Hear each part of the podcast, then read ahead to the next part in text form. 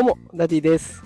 3人の子供を育てながら、小学校の先生として働いております。このテクラジでは、最先端のテクノロジーや子育てのテクニックを紹介して、子育てを少しでも楽にしていこうと、そんなことを目指しております。さあ、今日のテーマは、お子さんに AI を触らせておくことのメリットというテーマでお話をしていこうと思います。えー結論を先に伝えます、えー結論はですね、子供の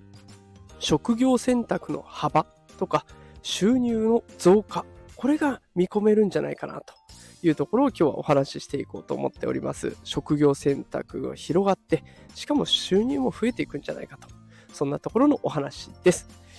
えーお子さんにね、今、こう、いろんな AI サービス触れさせておくと、AI への指示の仕方っていうのを子供はやっぱり吸収早いですから、いろんな色と吸収してくれます。画像の作り方、文章の書き方、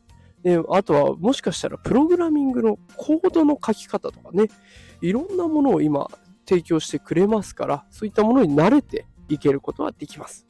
で、そこに慣れておくとどんないいことがあるかっていうと、まあ、ここは AI にやってもらえるなっていうのがわかるから、じゃあ自分はじゃあ人間としてどこを強みに生きていけばいいのかな？強みとしてどんなことを会社とか、あと自分が働きたい時に出していけばいいのかなっていうのがわかるようになってきますよね。で、それだけじゃなくて、この AI 業界、絶対これからも伸びていきます。もう今爆発的に伸びてますから、この勢いで伸びていった時に、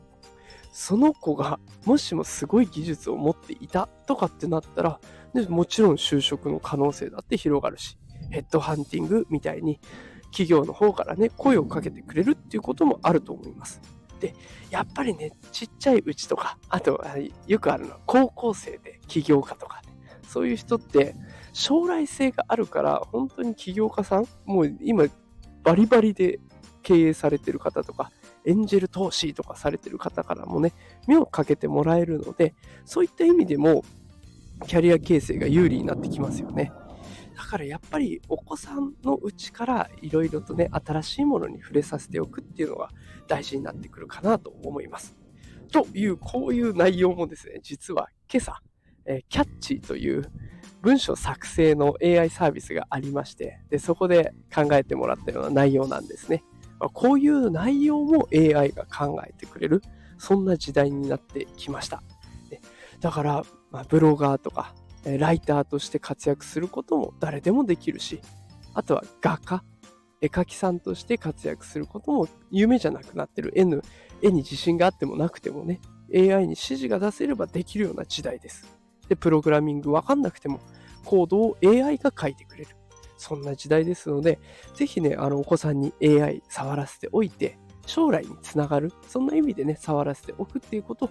お勧めしております。さあ、今日もね、最後まで聞いてくださってありがとうございます。こういった感じで、毎日最先端テクノロジー×子育てというテーマでお送りしておりますので、よかったらフォローしておいてください。それでは、今日も最後まで聞いてくださってありがとうございました。また明日夕方5時にお会いしましょう。それでは皆さん、さよなら。